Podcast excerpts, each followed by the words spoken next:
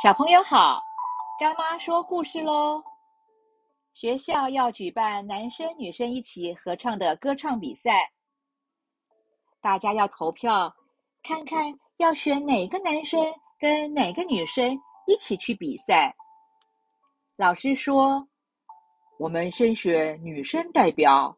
现在大家开始提名，小朋友们抢着举手说：“选蜜儿，选蜜儿。”老师说：“大家都提名蜜儿，所以蜜儿是唯一的候选人，那当然也是当选人了。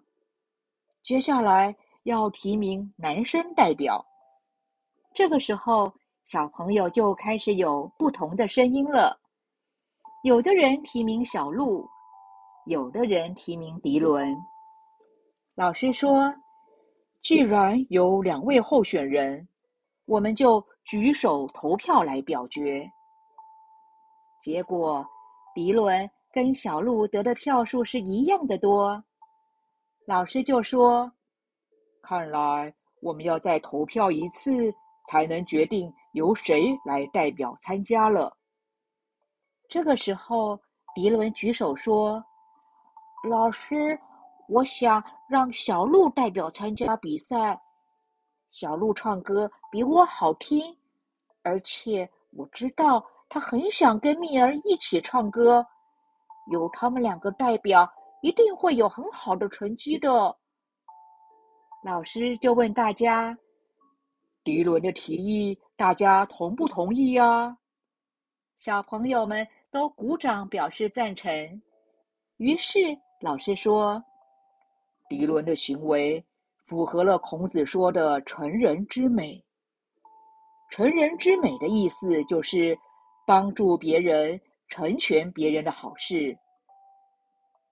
果然，蜜儿跟小鹿代表班上拿到歌唱比赛的第一名了。现在，干妈问你，知道什么是成人之美了吗？接着。是大人的时间。以上是《论语·颜渊篇》。子曰：“君子成人之美，不成人之恶。小人反是。”能够成人之美，是一种气度，一种胸襟，更是一种不自私、为大局着想的行为。能够做到成人之美，一定是能够善解人意。将心比心的。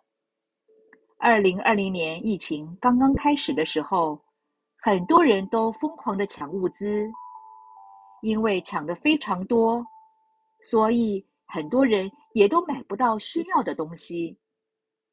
而这些抢购的人，又在将手上多余的物资转卖赚钱。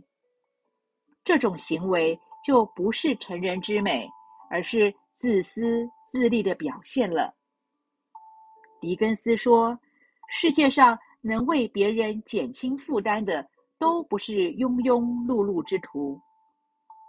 成人之美，不是说什么都不要，而是希望让结局更美好。”我有个朋友在超市买东西，如果有一样东西他想买两个，货架上。刚刚好，也只有两个，那么他只会拿一个，在店家补货之前留一个给下一位需要的买主。所以高尔基说：“你要记住，永远要愉快的多给别人，少从别人那里拿取。